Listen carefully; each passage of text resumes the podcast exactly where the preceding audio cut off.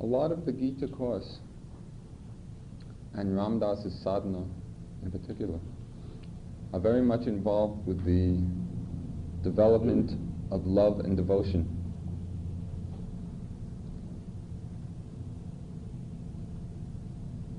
Love is a certain space in the mind. It's a certain place in the mind that's very open and very soft and very gentle. And that place in the mind, that space created by feelings of love, make the mind very workable, very pliable. It's very easy to do things with the mind when it's in that place of love, sending out loving vibrations. So it's a very beautiful complement to the practice of insight, because if you're in that space and then use it to develop awareness, to develop understanding, it becomes much easier. The development of love opens one up. It opens up all the knots that are in us. And in that state of openness, it's very easy to then apply the insight, to apply mindfulness, to see what it is that's happening.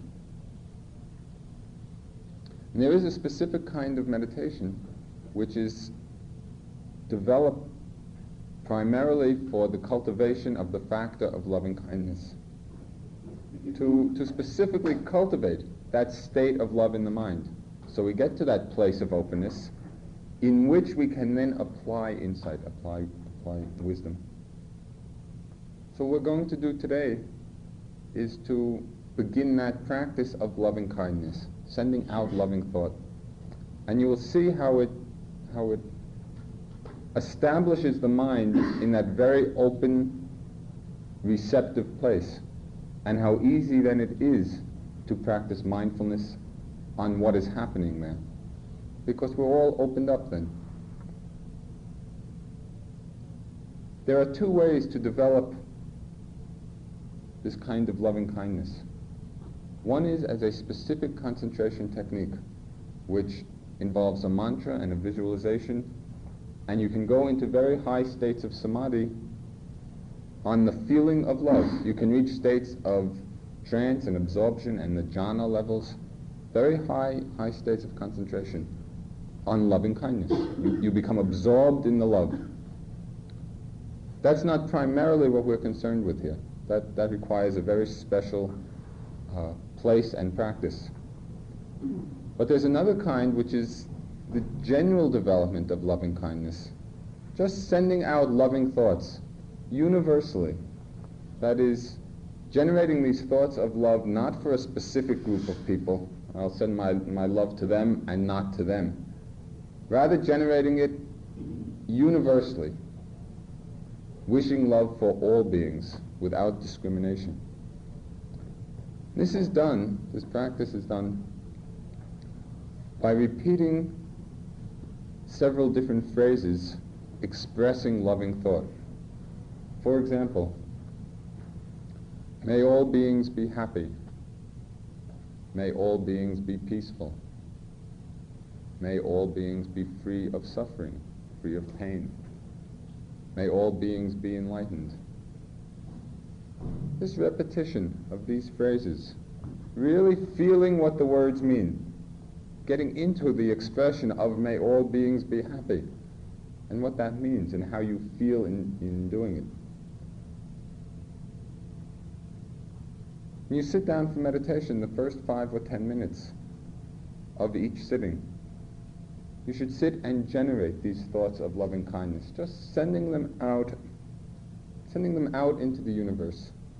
May all beings be happy. May all beings be peaceful. May all beings be free of suffering and free of pain. May all beings be enlightened. You can choose any phrases that you feel comfortable with. Just find a set of phrases of 3 or 4 that feel right to you and which you can get into a natural rhythm with. Okay? It is a mantra. It's a mantra of loving kindness. So you want to be repeating these phrases very rhythmically, but really feeling what the words mean. Okay, really getting into the expression, to the sending out of these loving vibrations. It's a very beautiful practice, and you will see how it sets the mind up in that place of openness. Just opens the mind up. So for 10 minutes or so, we do this practice, develop that openness of mind, and then begin the practice of insight, of developing wisdom. You'll see how much easier it becomes. One other aspect of this sending out of loving thought is the clearing of the mind of any kind of tension or disturbance or hostility that we may have accumulated with other people. Often during the course of a day, either knowingly or unknowingly, we may have hurt or offended someone. So it's very nice when you sit down, just before you begin this practice of loving kindness, to ask forgiveness. Just silently, if I have hurt or offended anyone in thought, in word, or in deed, I ask forgiveness. And also to extend forgiveness to anyone who may have offended me. Okay? To ask forgiveness if I have hurt anyone in thought, in word, or in deed. And I freely forgive anyone who may have offended me, either knowingly or unknowingly. And that is a very great clearing of the mind. It just clears away any lingering unpleasantness or tension that may have evolved in our relations with other people. And it puts the mind in a very nice place. You will experience what a nice feeling it is. So when you sit, begin with that practice, and then do 5 or 10 minutes of sending out of loving thought by repeating those phrases, or any ones that you feel good with. Are there any questions about that?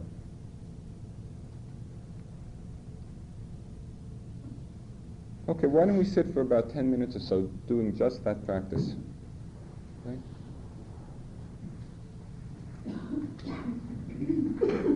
Repeat the phrases very rhythmically. Just may all beings be happy, be peaceful, be free of suffering, may all beings be enlightened. Really feeling what the words mean.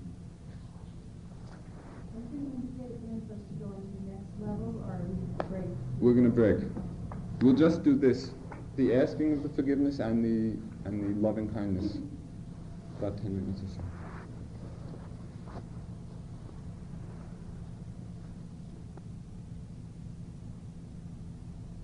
Any questions about that kind of practice?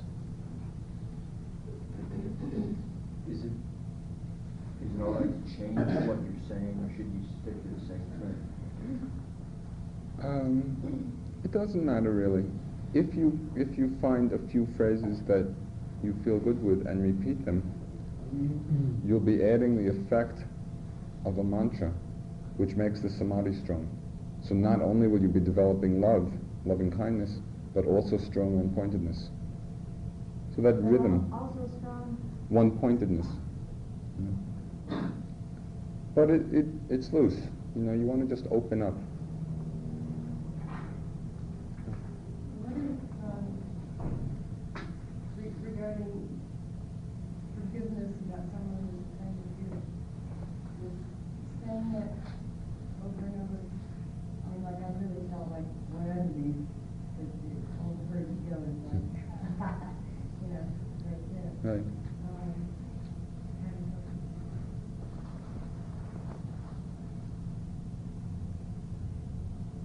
One thing you can try doing is, you can do this practice both at the beginning and at the end. Okay? In the beginning, it opens up the mind a lot. In the end, you're doing it with a more concentrated mind, because you've already been sitting for an hour. Right? So the force of it is much greater. I would not dwell on it too long. You know, but if you do it every day, you will find that it's much easier to let go of the grudges that we feel. See, when we're asking or extending forgiveness and generating thoughts of love, it's dealing with other beings, right? Other beings are concepts. Person is a concept. Man, woman are concepts. It's not the level of ultimate reality, which is why we don't want to hang out in that place. Although it's a very beautiful place to be, this space of love, but it's not touching the ultimate truth. So we want to generate the thought, open ourselves up, and then use that place to really investigate the ultimate nature of things. Right? We want to go beyond the concept of other beings. So we use the concept to develop this kind of feeling in us, which is a very great openness, and then use that openness to really hit at the ultimate truth underlying it. Are there any other questions? I feel a lot more comfortable focusing on my heart chakra and feeling. That's all, it does not matter. You can send it out from here, from the head, any place. I mean, without using. That's okay, it doesn't matter.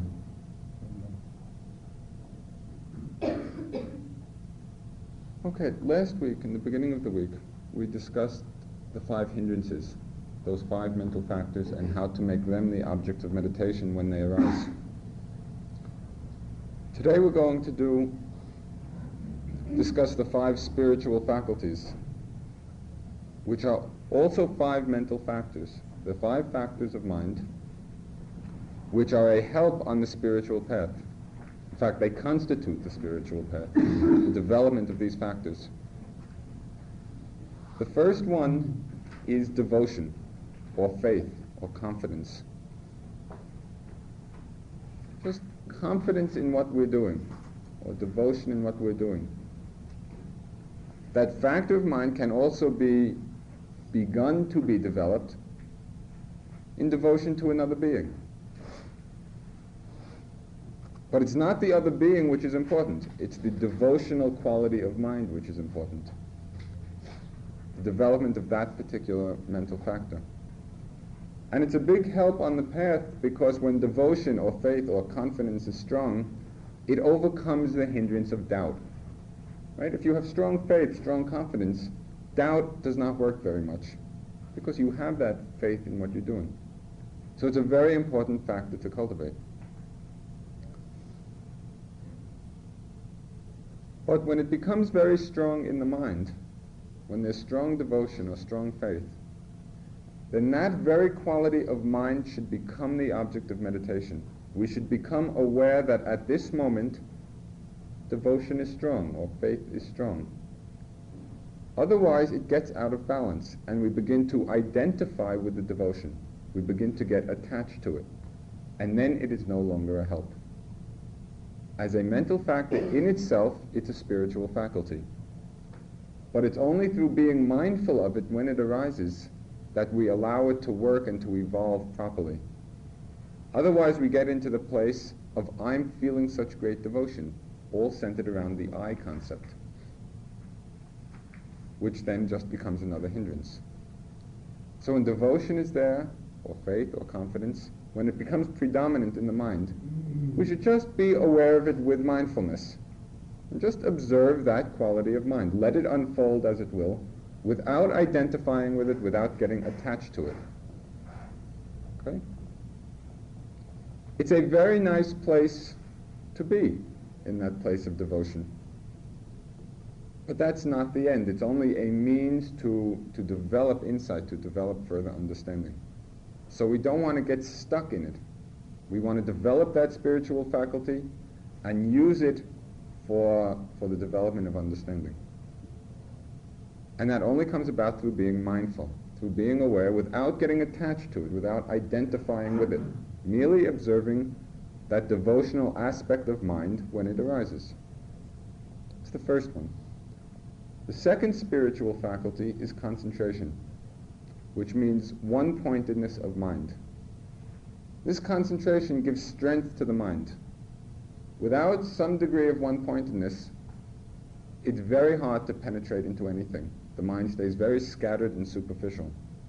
So we have to develop the power of samadhi, the power of one-pointedness. When that is strong in the mind, when you're sitting down and you're feeling very concentrated, That very state of mind should be made the object of the meditation, so that we don't get caught up by it. We don't start identifying, oh, I'm very concentrated now, and what a great yogi I am, because my mind is not wavering in the whole trip. Commenting, reacting to the concentration. We just want to observe it. It's a mental factor working in its own way. It has the function to keep the mind steady on the object, that's all. Concentration or samadhi is not I, and it's not me, and it's not self. It's an impersonal, impermanent mental factor. So when it's present, we should be aware of it, we should be mindful of it, so that we don't get attached and we don't identify with it. Samadhi is a very alluring factor, because it brings great bliss, great happiness. And there are very many yogis who develop very high states of samadhi and get caught by the happiness. They just hang out in that place. It's like going on vacation someplace. You go to a very beautiful place and you stay and you enjoy yourself. Then you come back and you have to go to work again. You can develop the concentration to a very high degree, be in this very blissful place, and you stay there and you stay there, and you come back and you're right back where you started. So we don't want to identify with it, we don't want to get attached to it. It's an important factor to cultivate. When it's strong, we should be mindful of it. We should be aware that at that moment, the factor of concentration is strong. Not taking it to be I or self or mine. It's just a faculty of mind, working in its own way. Okay, there's devotion, there's concentration. The third spiritual faculty is effort, or energy. Energy of mind, effort of mind. And that is the root of all progress, of all growth of understanding. Nothing happens without an effort. It's very wishful thinking to think that enlightenment or freedom or wisdom or understanding is just going to drop down to us. It's not. It comes through making an effort. But effort, too, is just a mental factor. It's not I and it's not self, and there's no one who's making the effort. It's merely understanding the functioning of that particular mental faculty. Right? It's the factor of effort which is making the effort. So when we're involved, when the mind is very energized and feel very inspired to be mindful, which is what the effort entails. It's not effort to do anything except to be mindful. When we feel that effort, that energy strongly, we should be mindful, we should be aware that at that moment the factor of effort or energy is present, so that we don't identify with it. We don't start thinking, oh, I'm making this great effort now and enlightenment is going to come. That's an identification, an attachment with that spiritual faculty. Right? It's a mental factor only. It's not self and it's not mine. It's merely a factor working in its own way. So when it's predominant, that should become the object of the meditation, so that we don't get caught up by it. We don't begin identifying with it as being self. There's devotion and concentration and effort. Wisdom. Wisdom is the fourth spiritual faculty. Wisdom is like a light in the mind. If you go into a room and the room is all dark, completely black, you cannot see anything, right? All the objects are obscured by the darkness. You can't see what they are or how they're working. You just stumble around. If you bring a light into the room, you bring a candle or turn on the light, then everything becomes revealed. You can see all the different objects, you can see how they're all working, you make your way through them very clearly. Wisdom is the same factor in the mind. It's a light in the mind, it's an illumination, so that all the different elements of mind and body become revealed. It's like turning on the light inside of us. Right? Everything becomes clear, distinct, illuminated. Not only do we see what is there, but how these things are working. We see the process. But wisdom also is an impersonal mental factor. There's no one who is wise. It's just It's just the development of this certain faculty of mind which has the function to illuminate. So we're sitting in meditation and the mindfulness is strong and the concentration is strong and all these profound insights are coming into the nature of our mind and body. We should be aware that at that moment the wisdom factor is present, right? Not to identify with it, not to sit there thinking, oh, I understand so much and I'm so wise now, because there's no one behind it. It's merely the working of that particular factor of mind, the illuminating factor, right? So when it's present, we should be mindful of it without identifying with it, without taking it to be self.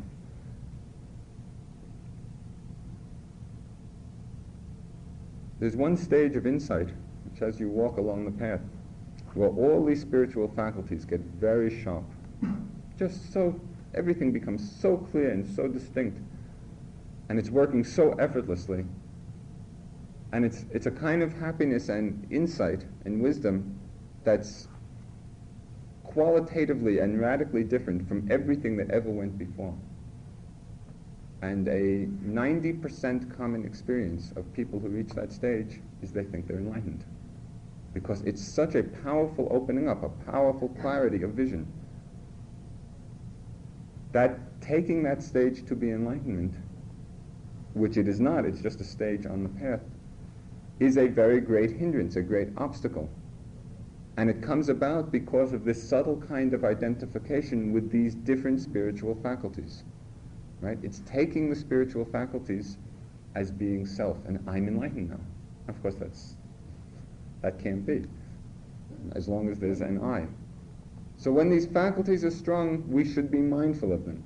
We should be very aware so that we don't get caught in that identification with them. Okay, there's devotion and concentration and effort or energy and wisdom. The fifth spiritual faculty, the last one, is mindfulness itself. Just that quality of mind, that factor of mind, which notices the present object, which does not allow the mind to forget what the object is.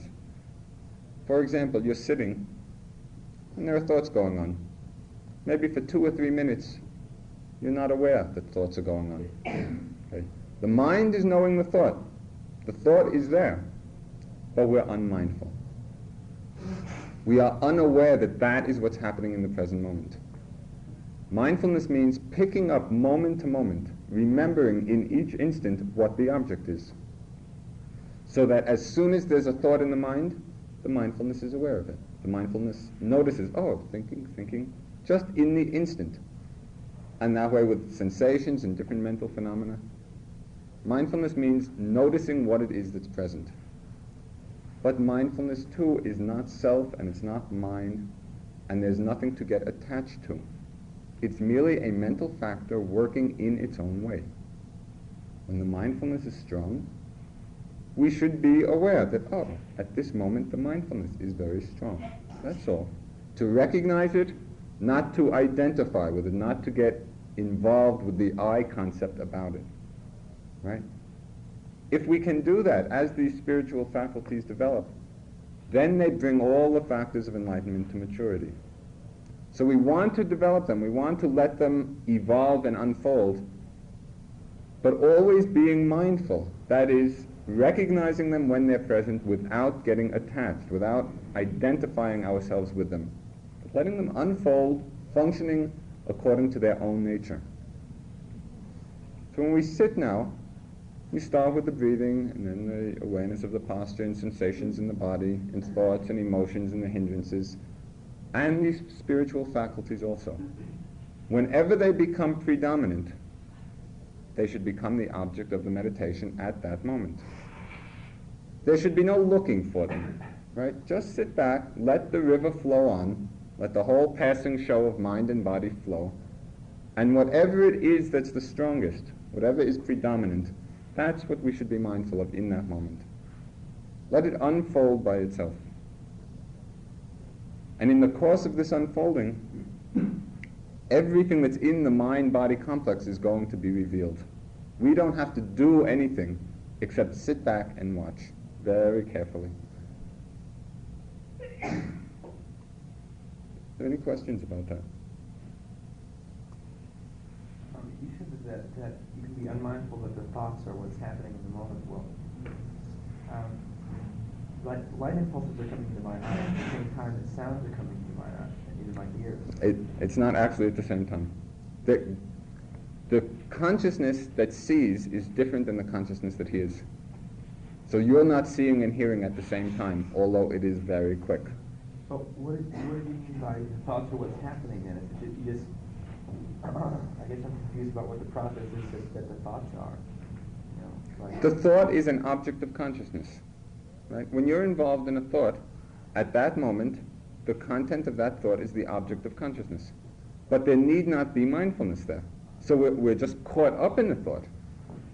The thought is the thought is being thought, right? But we are not mindful of it. It's happening anyway. The factor of mindfulness is not present on it. So we are unaware that it's happening. It's like a dream. The dream is going on, but we're unaware that it's going on. Right? We're caught in it. That's what mindfulness means.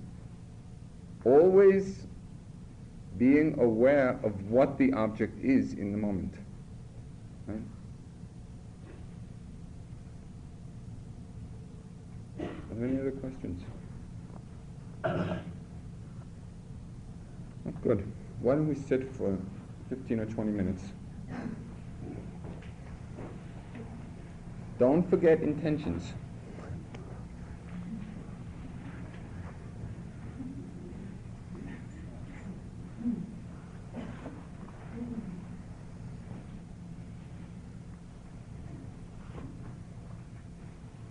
Thoughts of loving kindness.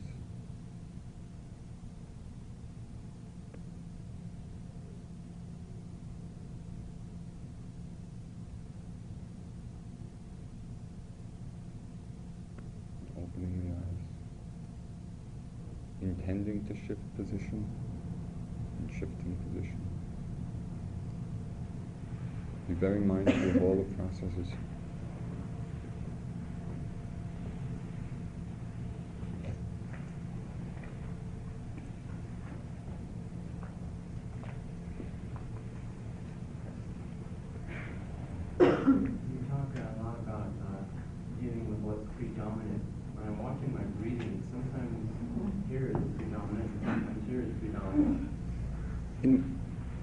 In that exercise, it's good to pick one or the other and stay with it, because the breath is used in a dual function. One, to develop mindfulness, and second, to develop samadhi. Right? So if you choose one or the other, the concentration aspect will be developed deeper. So even when one feels stronger, stay with the place that you've chosen, and you'll reach subtler and finer levels. See, the breath is a very interesting object, because all other objects, as you concentrate on them, become clearer and clearer, and more distinct. When you concentrate on the breath, it becomes finer and finer. And so to remain with the fine breath as the object, the mind has to get very fine. Right? So if you stay with one and it starts to get very subtle, and then you go to the grosser aspect of the breath here, you're staying on that more gross level. Whereas if you really tune the mind to stay with the fine breath, the mind gets very, very quiet. Sometimes a loud, sharp sound will happen while I'm meditating, and I can feel like I can hear it happen, and an instant later I jump, and like there seems to be no mindfulness with that at all. I don't really know what's happening. No, that's okay. There's a lot of reaction of the body to external stimuli.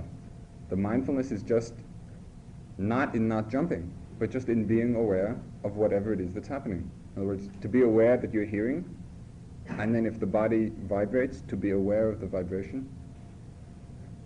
How could I'm not aware of it while it's happening. It's like afterwards I find out that I've done it. However, in the beginning the mindfulness is weaker, so we don't pick up as many things right in the moment. But whenever you're aware of it, at that point, be mindful that that had happened. And as the mindfulness develops, it'll be more and more just instant to instant, right with what's happening. But that's what the practice is, developing that.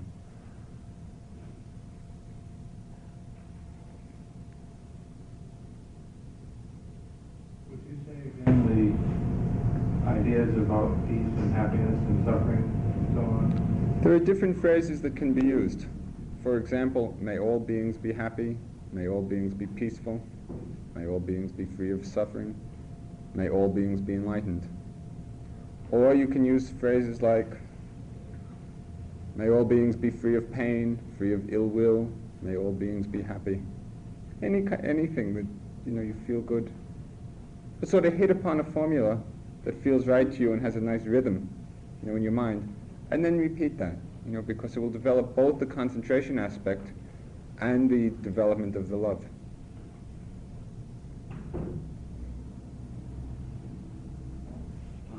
One of the ways that I see meditation as important is that it allows the thought, the mind objects, to come up to the surface and then disappear again. But I noticed that when I become mindful of a thought, it immediately disappears most of the time. And I'm not sure whether the thoughts are ready to go. If they're not, they'll be back. You know, there's nothing we have to do to program ourselves as far as a cleansing process. The mindfulness itself keeps the system clearing out, right? So the thought comes, you want to be developing a strong mindfulness because insight comes not from the content level but from seeing impermanence. The whole thrust of the meditation is to get to the point where you can be aware of every object and every moment of consciousness as arising and passing away. It's that flow of impermanence which develops insight. In that process, a lot of the content which has been stored is cleared out, you know, because we're not reacting to it anymore. It comes up, we're mindful of it, and if we're not clinging or condemning, it just comes and goes. If it's a strongly conditioned thought or emotion, at that moment it will come and go, and 5 minutes later it's going to come again. The content's the same, the thought moment is different. Right? So you don't have to worry about, if it's still in you, it's going to come again. And again you watch it and it'll go away. The primary emphasis should be on observing the impermanence, because then what comes doesn't matter. When you're really firmly grounded in the experience that everything is momentarily appearing and disappearing, what it is that's arising and vanishing becomes somewhat irrelevant, because it's gone in a moment, you know, and you're just with that flow of impermanence. Does that relate? I find it's better for me, better for my concentration, if I keep concentrating on my breath rather than when I have a pain saying pain. It just seems that my concentration, if I just ignore it completely, it seems like I can. And when I find myself, going from my breath to other things and then coming back, I don't find it. My concentration to stay is strong. Okay, there are two things involved. That's fine. So if you feel comfortable with just staying on the breathing, stay on the breathing. But concentration and mindfulness are two different factors, right? The breath is a concentration meditation primarily. You need a certain degree of one-pointedness in order to develop mindfulness, in order to be aware of all the different objects with a concentrated mind. With a sharp moment-to-moment mindfulness, you have had to develop a certain minimal amount of samadhi, which is why staying on the breath is fine. You build up that power of one-pointedness. But sometimes just sit and practice this choiceless awareness, because that will cultivate the mindfulness factor, which means noticing moment-to-moment what it is that's happening. Okay? If it feels comfortable and feels right to just stay with the breathing, that's okay. From time to time, just sit back and then use that concentration which you have been developing to get insight into the process of all things. Right? And you'll feel when that balance is when those two factors are brought into a greater balance, the concentration and the mindfulness. There seemed to be something different happening when I was meditating that time, and I don't know if this is what I'm supposed to be doing at all, but. This time when I was meditating, it seemed that when a thought arose, it didn't really particularly matter what the thought was. There was sort of like an aura about what was happening. When I was concentrating on the pain, it was a different aura, and it didn't make any difference what the content of it was. But so I started concentrating on what the consciousness felt like, and the same thing happened with the breathing. Like I wasn't trying to see the breathing; it was just breathing was happening, and it was a consciousness with that too. Is that? Right. So there is no rule, right? The only rule. There's no rule. The only rule is to be mindful of whatever it is that's happening. It can be the mindfulness of the consciousness, of the knowing faculty. It can be the mindfulness on the object itself. Right? Whatever happens to be the predominating thing in the moment, that can be the object of awareness. You can be watching your states of mind, in this process. Just don't get involved with them, not to identify with, oh, I'm knowing it this way, but just to see the knowing itself as another process. The biggest difference to me, the reason that I thought was significant was that I wasn't getting attached to the content of anything. Right. But also you don't want to get attached to the concept of knower, right? Because there's no one behind the knowing process. The knowing is arising and passing away, just like the object. So you can be mindful of that knowing, but there should not be involvement or identification with it. Just to observe the knowing. Keep in mind that always what we're aiming for is insight into impermanence, right? To see how things are arising and passing away. Whatever the object is, whether it's the physical objects or mental objects or consciousness, just with a very silent mind observing the flow. When you talk about the observing, I find myself watching and being mindful, but I'm separating the two. Like there's somebody watching something else. Whoever's being mindful is watching. Right. Actually, there's no one who's being mindfulness is a mental factor which works in a certain way. It functions so as to notice the object. There's no one behind it. In the beginning, when the mindfulness is beginning to be developed, there is an effort required, right, to be mindful. The effort also is not self. It's just another factor. But at early stages, there's a subtle tendency to identify with the effort to be mindful. We're not really seeing the effort as just another mental factor, but identifying. So it feels as if there's someone who's doing it. Actually, there's not. It's just this interplay of mental faculties. I feel like it's not someone who's doing it. Okay. When the mindfulness is stronger, you can observe the knowing of the object. Right? Before we observe that knowing process, there's a very subtle identification with consciousness itself. Someone who's knowing everything.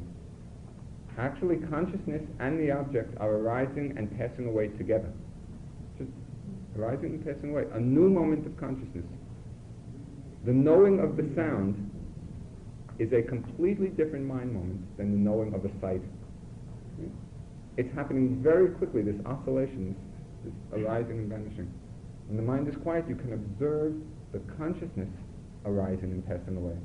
And that begins to break the identification with the knowing. Then you see that the knowing too is just a process, and that there is no one behind it. It's just knowing an object, arising and passing away. In the course of the practice, either in the walking or the sitting, the walking it's much easier. Sometimes be aware of the movement, and sometimes really try to be mindful of the knowing of the movement. Okay? They are happening simultaneously, so you cannot separate them, but you can distinguish between them. The movement is physical, and the knowing is mental. Don't look for a place where knowing is happening, because you won't find it. But nevertheless, it's there. It's immaterial, right? The movement and the touch is physical, the knowing is mind, is consciousness. Sometimes in the walking, try to focus the mindfulness on the knowing process. And it's very interesting. What exists in the gap between notice and consciousness? It's just, it's It's a continuous, just at the instant of vanishing is one arising. Anyway, at 17 trillion in a, it's pretty quick, you know.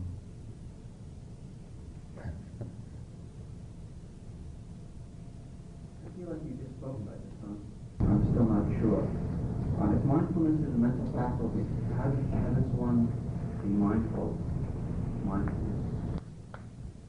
When actually it's one mind moment being aware of mindfulness in the previous one.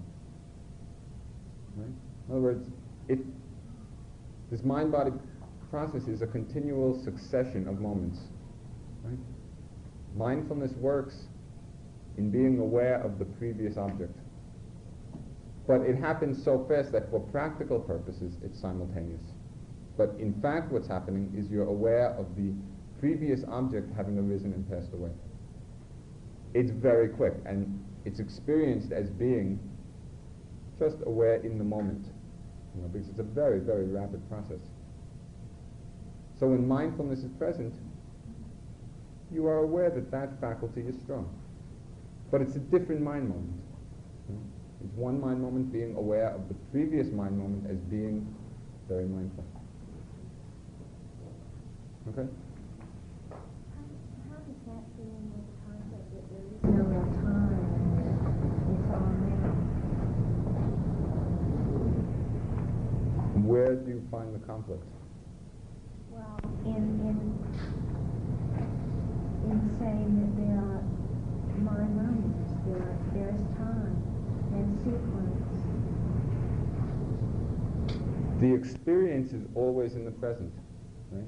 The content of the present experience can be something that has already occurred, but it's happening now. It's not, the experience of the past object is in the present, and there's always just the present as far as experience. Is there an actuality of the past? And past is a concept. It's a concept which is derived from a whole class of objects. For example, you have a memory or thoughts about plans or imaginings. These thoughts are happening now. They're happening in the present. But we categorize those class of thoughts as being past or future. Right? But it's happening in the present moment. So the experience is just always of the now. The past and future are concepts which we create out of this certain class of thoughts, like memories and planning.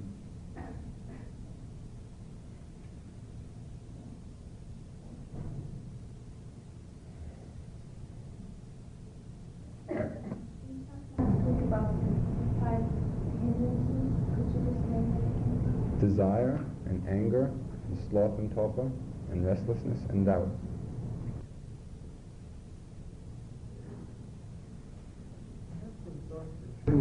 Flood of emotions, but I don't know what, I don't have labels for the emotions at all, it's just feelings. Would you say the thing to do is just do something like feelings? Right. The label is not what's important, it's the experience of what's happening. Be aware of them, and without identifying with them. Just, the thought is the cause, the emotions are the effect, and it's all just this impersonal process going on. And if you're mindful, they come and go. One point in your spoken, focus on the moment where something more like mindfulness that focuses on things that just happen. No, they took one point in this is that function of the mind which keeps the mind steady on the object. In the moment. Right. It can only be in the moment, because that's what's there. Mm-hmm. Mindfulness is that which remembers what the object is. And so there are two different functions. One is the steadying factor, and one is the recollecting factor. Recollecting of the moment, not of the past.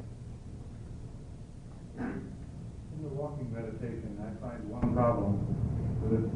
So as not to bump into people, I have to sort of open my eyes. And most of the time, I prefer to keep my eyes mostly closed. And I find it rather disconcerting to have to remember to not bump into people and look around. Is there a way around that at all? One is to walk in a place where there are no other people. You know, these rooms are not, this is not the best situation for doing the walking meditation.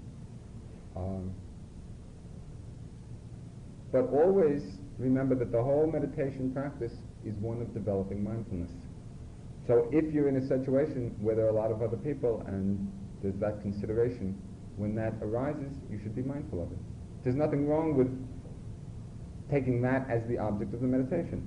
The thought arises not to bump into people. Oh, thinking, thinking. It's as good an object as the walking. Right?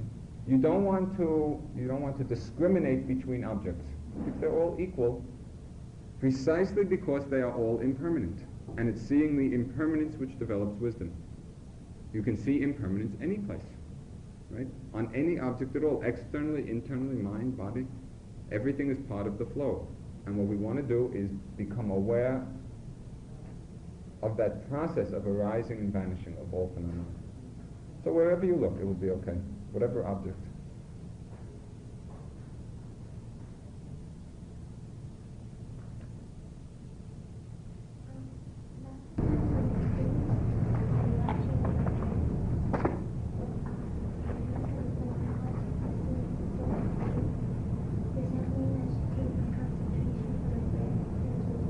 No, just don't have concepts about where the consciousness is. Merely, if you're on the breathing and you feel a sensation here, it's just a sensation. That's all. Just let it happen. Be aware of it without getting attached to it, without identifying with it, and you'll see that this is a flow of sensation. It's not one thing. Be with it as long as it's predominant, and back to the breathing again. There's nothing special about any state at all. There's nothing special about sensations in any special place. So they're all equal.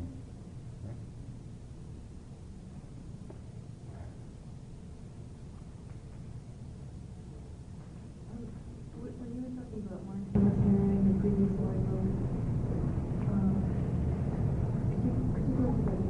slide, it doesn't. That's a fairly accurate theoretical description of it, but that's not how it's experienced. So it's not so important because it's happening so quickly. Like the Buddha said, there are 17 trillion mind moments in an instant. So the fact that one mind moment, you're being mindful of the previous one, we're not picking it up on that level. Well, that's the whole idea of being mindful of mind. Being mindful of being mindful. And then being mindful of being mindful. No, it does not work like that. No. You will see in your practice, it's just when the mindfulness is really strong, and that's, just be aware that at that moment the mindfulness is strong. The infinite regression series does not in fact happen.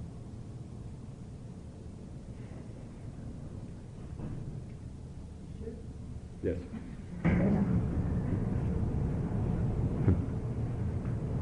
A friend of mine was studying this Goenka in Nepal, and she was telling me that when they would have long sittings, sometimes they would throw their negativity out of themselves.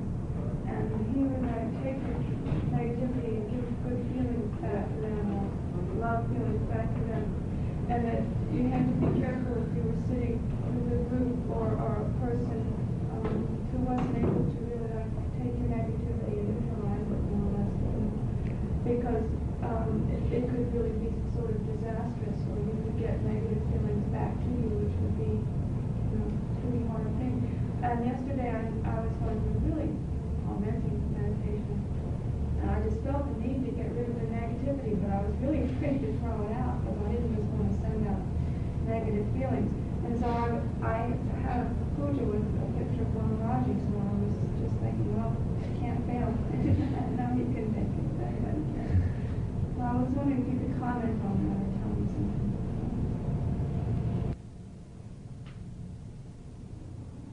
Okay, one thing is, it's not so helpful to get involved in the concepts of what's happening. That whole description is a whole concept, right? It's a conceptual picture of negativity being thrown out and somebody neutralizing it. Actually, what's happening is just a succession of arising and passing away of different states. If you're mindful, then you remain unaffected. doesn't matter, whatever is coming at you, if you're aware of it, it doesn't cause any disturbance because you're mindful of whatever feelings or sensations or emotions arise and not identifying with them. So it doesn't matter. It can be negative, it can be positive, it can be love, it can be ill will. They're all equal if you're mindful. So you're just watching them all come and go. So the whole practice is really the development of that kind of mindfulness. You know, you don't have to worry about the transmutation of energies.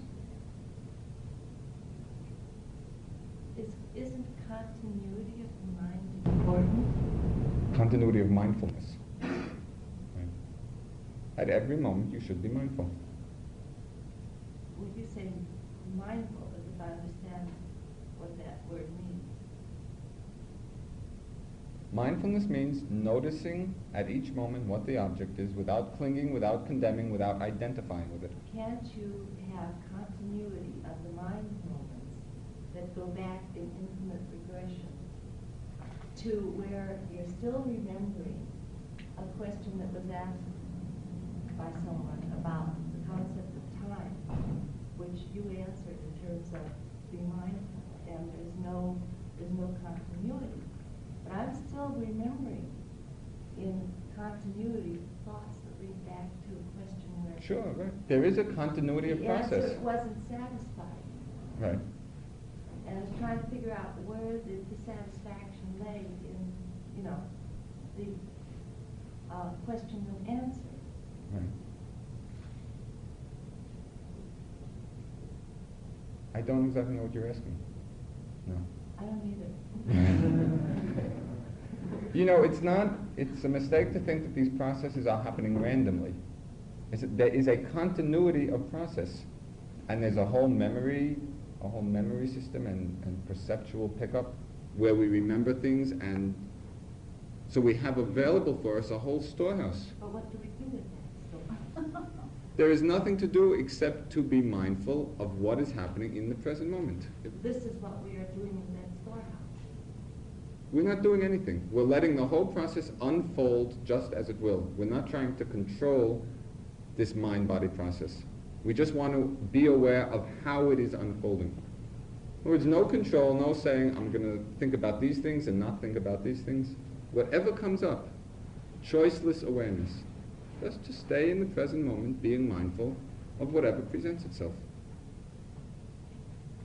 But this discussion group has some kind of control.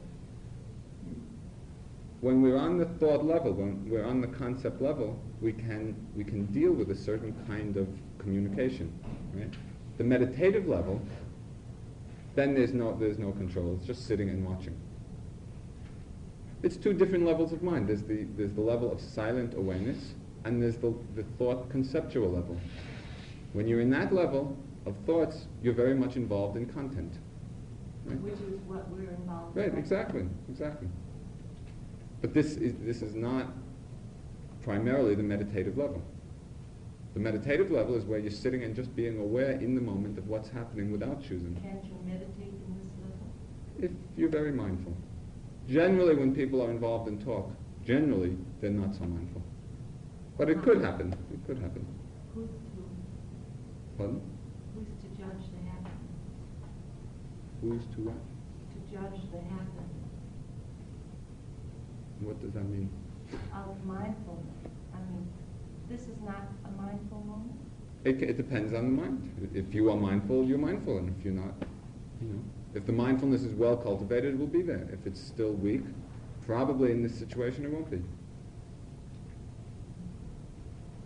There's no external rule. It all depends on one's own evolution of mind. Right in this room, there are very many different levels of consciousness happening, you know. And it depends on what each of us bring to each situation. That's why the sitting practice, the meditation practice is so important, because in the beginning of the development of mindfulness, it's very difficult to stay moment to moment aware of what's happening when we're doing a lot of different things on the thought concept level. So we practice, we sit down, or we restrict our activities and really devote an intensive effort to a silent awareness, right?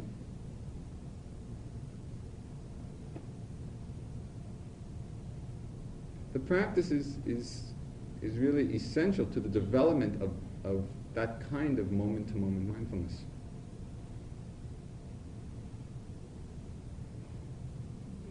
I don't know if that relates at all relates to what you said. For the development of memory, like in little babies, is that a kind of mindfulness in their own weightless moment? I don't think so, because I have the feeling that there's a great deal of identification with what's going on. Every time there's hunger, there's the identification with the hunger and the screaming. You know, mindfulness means being aware of what's happening in the moment, without the clinging, without attachment, without aversion, without identifying.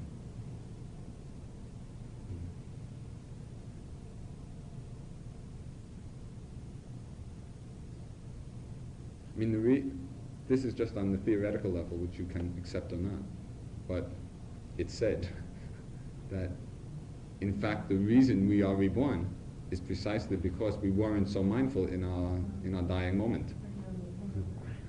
Right. Anything else? Have you said that mind objects arise of themselves, and we have no control over them arising? Thoughts usually come uninvited.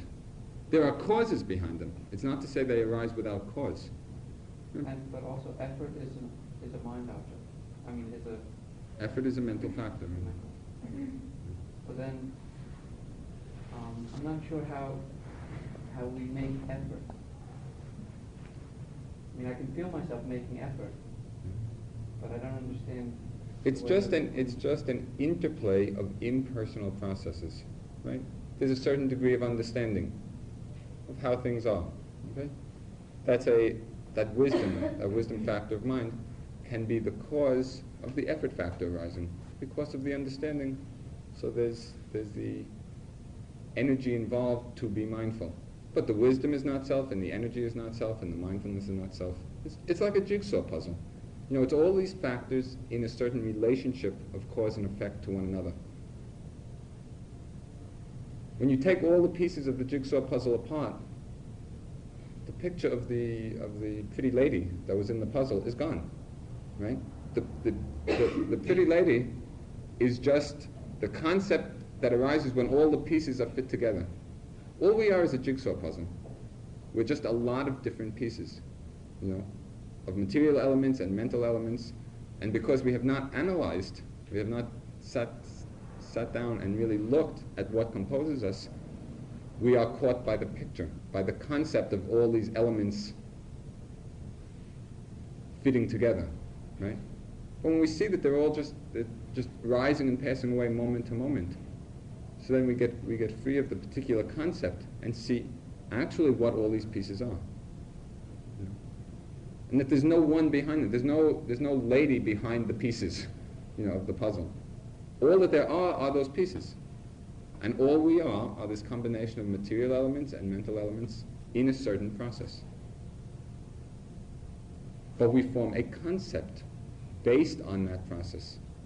And mostly we dwell in that realm of concept of man or woman. Just do an experiment for a moment. Close your eyes. Try to determine whether you're a man or a woman.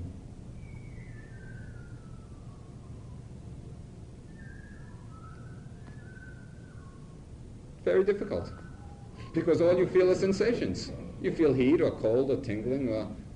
Man or woman is a concept based on a certain visual form, but it's a concept that we're very much involved with, right? The same thing, person or individual is a concept based upon this input of certain kinds of sense data.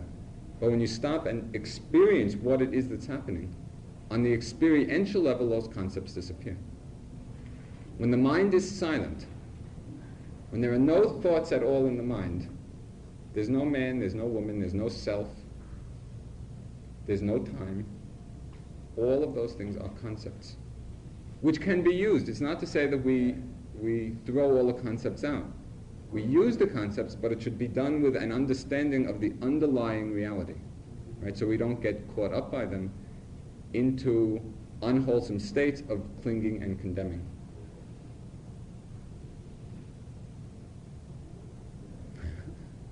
I hear what you're saying, but I still feel like I'm experiencing that I'm deciding. Okay, that feeling should be made the object of mindfulness. It's identifying with that particular feeling that I'm making the effort. Whereas actually that's just another feeling. So when you have that sort of reaction to what's happening, make that very reaction the object of the meditation. And look at it, and you'll see that that too comes and goes. In other words, there's no corner you want to back yourself into from which you're observing everything else, because the very corner is part of the process that's arising and passing away. It's letting go of everything, not having any place to stand at all. And whenever you feel yourself standing in a certain place, make that place the object of the meditation. And you'll see that that too is coming and vanishing. There's one level of experience in the meditation where whatever you turn your attention to, you see it as dissolving. Just instant to instant, everything is dissolving. Consciousness, objects, mental, physical. Very microscopically, dissolution is happening. And it's very much like being on the side of a cliff that's crumbling away, and you're trying to hold on to something, and every time you try to hold on, that very thing crumbles away too. Nothing to hold on to at all. All you can do is be with the flow. No place to stand, no place to grasp at, nothing to be attached to. Because it's all just coming and dissolving. In the Diamond Sutra, there's one line which contains the essence of all the teachings of the Dhamma. And it says, develop a mind which clings to naught.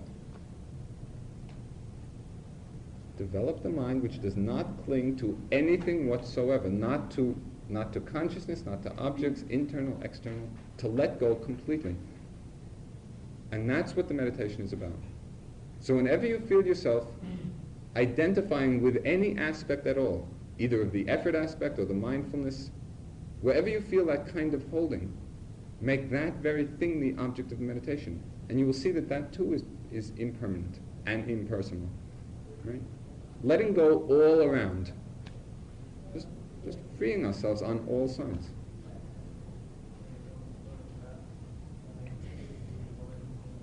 My senses keep clinging to the underlying reality, which is like the room and the objects and the conversation. Even though when this changes, then I'll be clinging to some other underlying reality, which is the room and the conversation. And I don't think it's a question of getting out of being a man, although that eventually, is the object. No, it's not. It's learning what the eye sees is color. You do not see man or woman. The eye sees color. The labeling of it as man or woman or person, that's a mental process. It's a thought. It's just a thought. So there's seeing and then thinking. When you're on the process level, we don't get caught in those concepts, although the concepts are there. This is the process level. Right. Right. And this is the underlying reality. And that's where we're caught. And you say don't cling to it, and yet I'm still here. Not clinging does not mean disappearing in a puff of smoke. It means being aware of what's happening without attachment, without the greed factor, right? Clinging is the mental factor of greed, which functions, the function of greed is stickiness, right? Stickiness to the object. Everything stays exactly the same thing is happening, all the people are in the room and the talk is going on, but the mind doesn't have to stick to it. Just non-greed is the letting go, being aware of what's happening, not that things disappear, being aware of the process without grasping. Just letting it all flow. Nothing changes. It's not that all the objects change. It's merely that we're not holding on to them.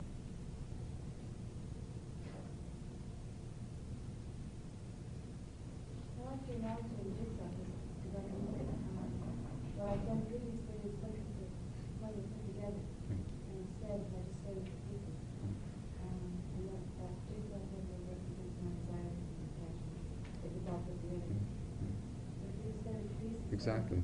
Exactly. That is when we're with the picture, we get caught in all sorts of, oh, that's nice, and that's not nice, and that's, you know, I want that, and I don't want that. When you're with the pieces, not only is it a three-dimensional jigsaw puzzle, but it's also operating, it's also in motion, in the sense that everything is, all the pieces are arising and passing away. So not only are they pieces, but they're in process, right? And when you're on that level, we're no longer caught on that content concept, right? And the mind stays very balanced.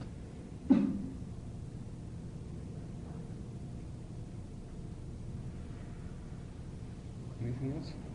This sounds very familiar to me. In psychology, there was an argument between structuralists who believe very much elements of sensation when you're talking about, and the Gestalt psychologists that felt that the natural unit of consciousness or experience should be the data. And like what she was saying about the floor being real and solid, it seems to me to be a more natural unit of experience. When you say the floor is being solid, there are two different things involved there. One is the feeling of solidness, which is real. The other is the concept of floor, which we put onto that feeling of solidness. Floor is a mental concept. Floor does not exist, except as a concept. What exists is the feeling of hardness, right? Right, yet that feeling of hardness is not really, it's a passing and a, right. It's a reoccurrence of feeling of solidity. Right. But what I'm saying is that this technique of meditation is not as, actually I'm not saying this, I'm just, that the technique of meditation is not as natural a process as our experience of this, that we're doing something. Just like we're analyzing the process. No, not the meditation is exactly the experience of this.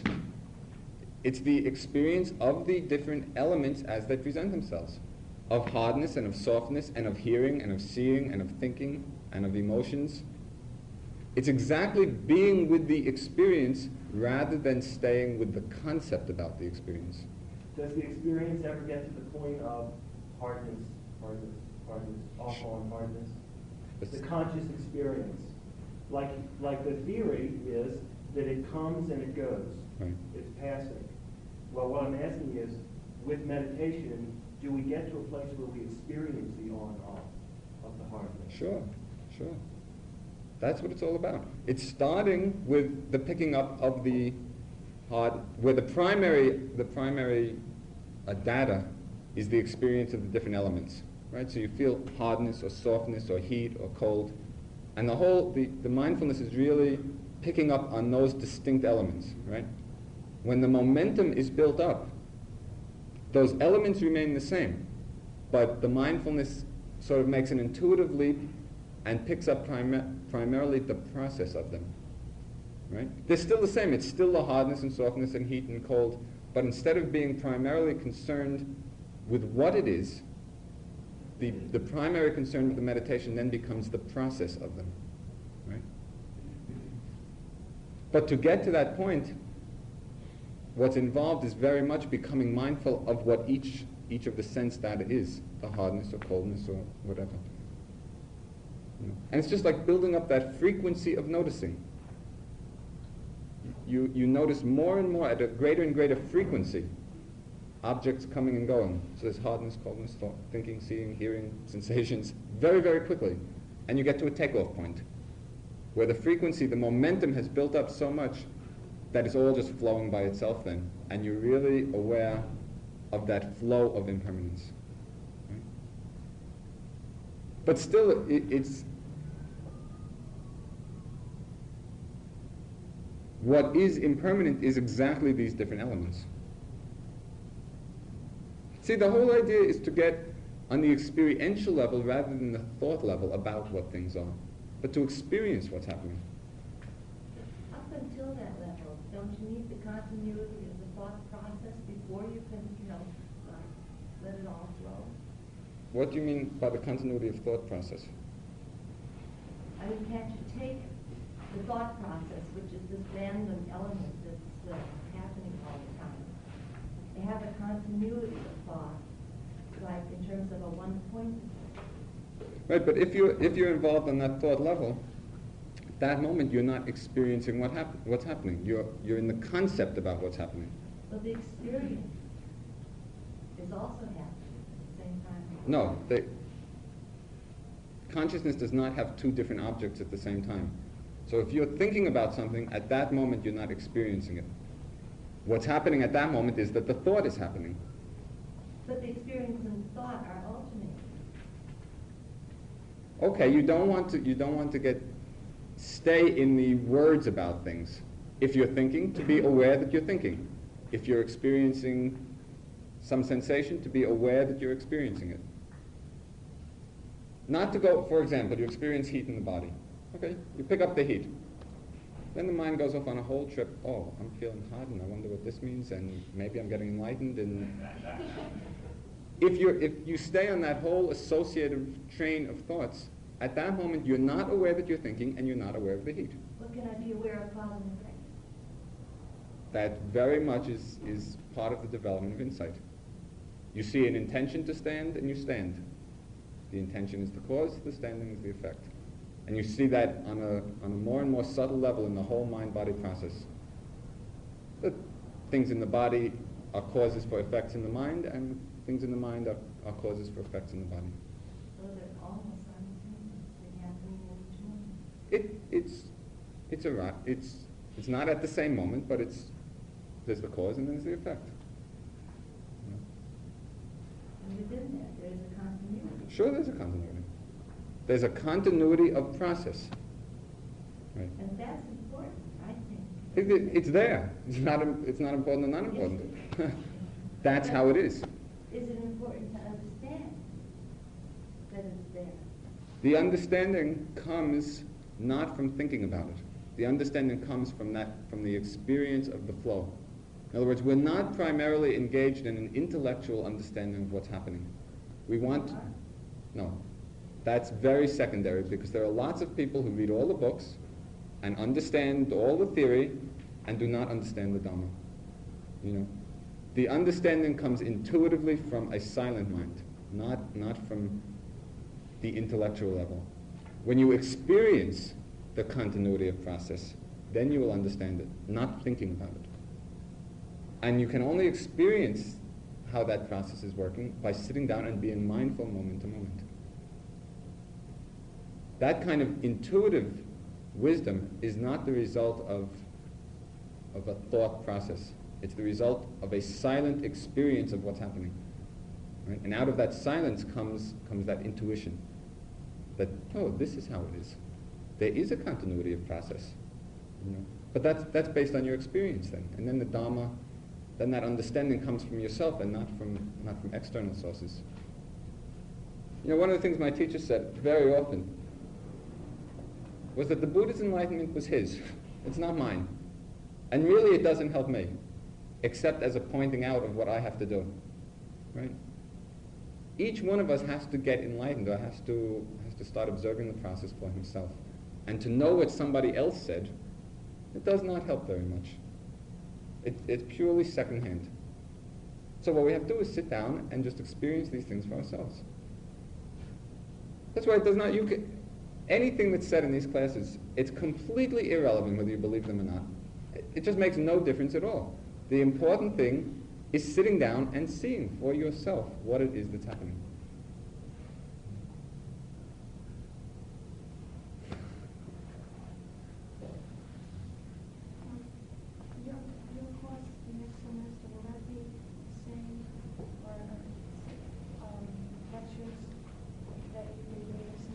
No, it's going to be meeting 2 times a week, 3 hours a time, 3 hours a session, and roughly divided into a talk, a discussion, and an hour meditation.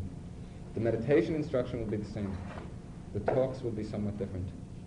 The same as what we had just mentioned. Right. Yeah. Would you suggest that it would be work?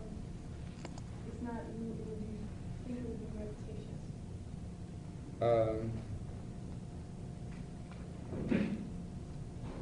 The only repetitious part would be the meditation instruction. Right?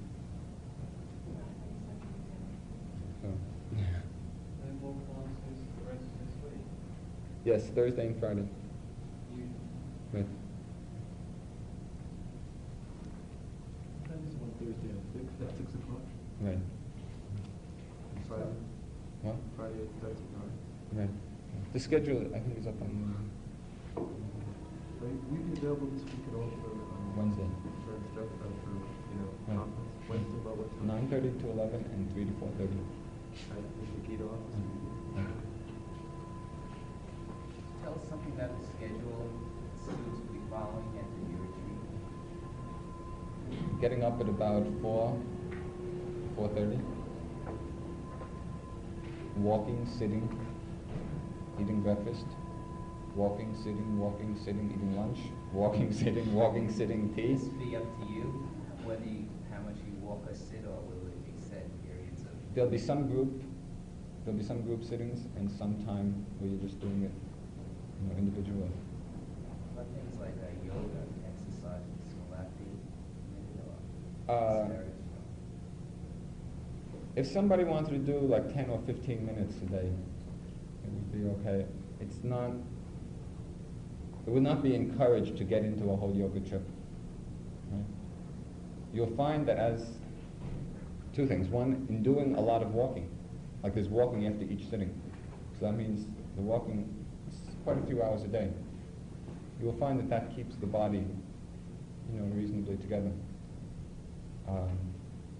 Also, as the concentration improves, the body gets very light. And people with very good samadhi can stay for days just sitting in one position without moving. Right? They're in a state of samadhi. It's just energized by light, and there's no stiffness and no... most people don't get to that degree. But you will experience that as your concentration improves, the body gets very flexible and light, and it does not need any kind of rigorous exercise. But it could, for like 10 or 15 minutes, if somebody wanted to do it, it would be okay. And the rest of the day would be spent very mindful. Everything, it will be very rhythmic, very slow, very balanced, very mindful. All action, you could take an hour or two eating. The whole eating is going to be eating meditation. Yeah. One thing, I thought samadhi was like, what, we were heading for what, that was, it feeling one with everything. That's not. Samadhi means one-pointedness of mind. Right? There are levels, there are degrees of one-pointedness, all the way just from the moment-to-moment awareness of the object involves a certain amount of one-pointedness, to very high states of like cosmic consciousness or universal consciousness, where everything is one. That's still all part of the wheel, right? From a low state to a very high state of consciousness. It's impermanent. Even in that state of universal consciousness, the process of impermanence is going on. The end of insight meditation is getting off the wheel entirely. Not landing in any place whatsoever, no matter how beautiful or expansive it is. Because any conditioned place is still impermanent, and you're still liable to come back again. And how do you get off the wheel? Like you say, you get stuck in samadhi, I can see, like, you easily get stuck there. Exactly, through being mindful. Through developing insight into impermanence, which comes from this practice of mindfulness. You sit and you just see the whole flow. When you're doing samadhi practices, you're not seeing impermanence. You're fixing the mind on a single point and becoming absorbed into it. And it's valuable. Like a highly concentrated mind is a very powerful mind, which can then be used to develop wisdom, right? But by itself, it's not. It just has the function to stay steady on the object or absorbed into it. The way to develop insight into impermanence is just to be mindful moment to moment, to see each moment how things are arising and passing away. And it builds up a tremendous momentum, and tremendous balance of mind. And out of that balance, enlightenment can happen. Yeah, I'll have to do it for a while. I think I do it. and then, you know, you won't think about it. How does the one poisonous relate to the mindfulness? They're two different factors, but they, without some degree of one pointedness, you cannot be mindful. Right, the mind is just scattered. And the stronger the one pointedness, the easier the mindfulness is.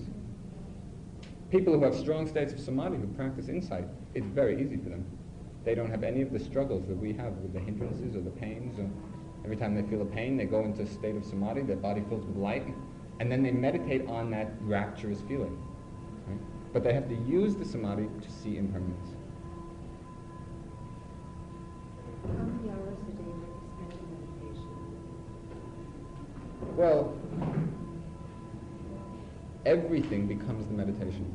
So it's from the time you get up to the time you go to sleep. Do we have time to read or write? No, that reading and writing are really discouraged, because that's all the concept level. In other words, this is really a serious effort to penetrate into the nature of things. Right?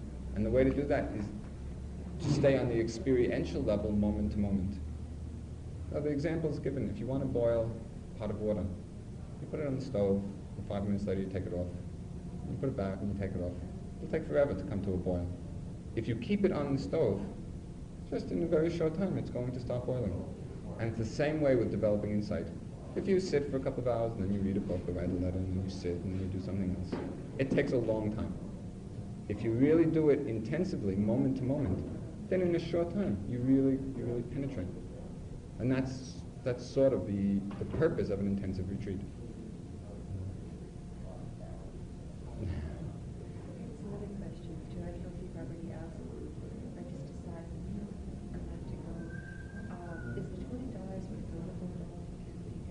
I think so. Yeah. Is there a list of things that I need to take, or just a list of things? You won't need food. You'll need like bedding, sleeping bag or something probably.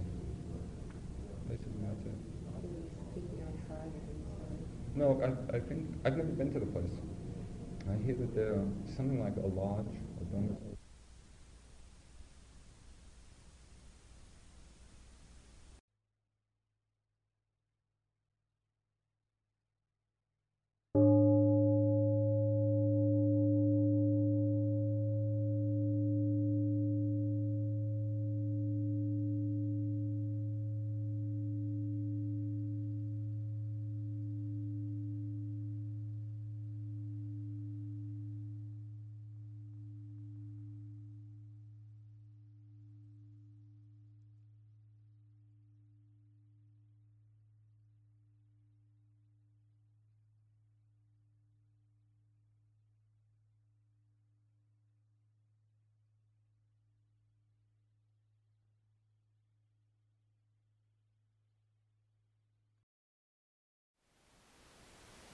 Thank you for listening. To learn how you can support the teachers and Dharma Seed, please visit dharmaseed.org/donate.